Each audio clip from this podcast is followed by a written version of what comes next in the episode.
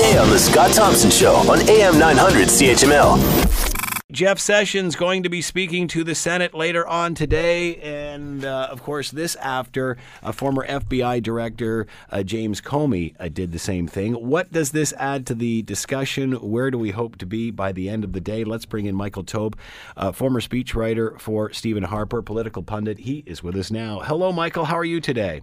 I'm good, Scott. How are you doing? I'm doing very well. Thank you for taking the time to join us. Uh, as much anticipation for this testimony as there was for Comey's?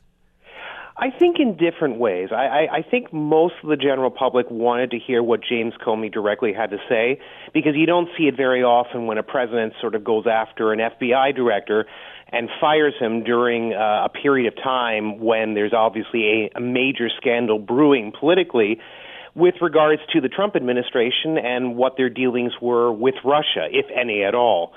So I think that actually held probably a a bigger amount of interest in the American eye or American public eye and most people's eyes simply because uh, Donald Trump made a lot of terrible comments about Mr. Comey in his various tweets and so forth. And I think people are kind of interested to see what the former FBI director had to say in his side of the story.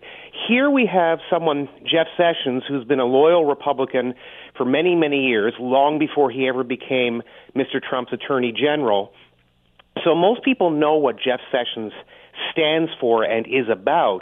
The difference here is that there have been some interesting stories that have popped up in the last little bit, and maybe you've discussed it on your show too, including the fact that, as we know, Jeff Sessions actually had to recuse himself from the Russia investigation, apparently due to at least two, and now there are rumors that there may have been a third meeting with uh, the Russian ambassador at different periods of time. And for that reason, people are started to wonder whether Mr. Sessions was discussing matters related to the Trump White House during these conversations, or if they were just something completely separate. So you have that part, along with an interesting segment was that apparently Mr. Sessions a few weeks ago, according to a lot of media reports, offered his resignation based on what was going on with the whole Russia matter. So no one is exactly sure what's going on. There's some discussions that President Trump doesn't have the confidence in his attorney general, Mr. Sessions, that he did before. And for that reason, I think it will obviously attract a lot of interest, and there'll certainly be a lot of reports on the various TV channels.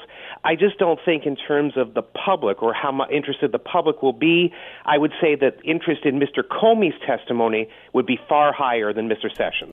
Want to hear more? Download the podcast on iTunes or Google Play and listen to The Scott Thompson Show weekdays from noon to 3 on AM 900 CHML.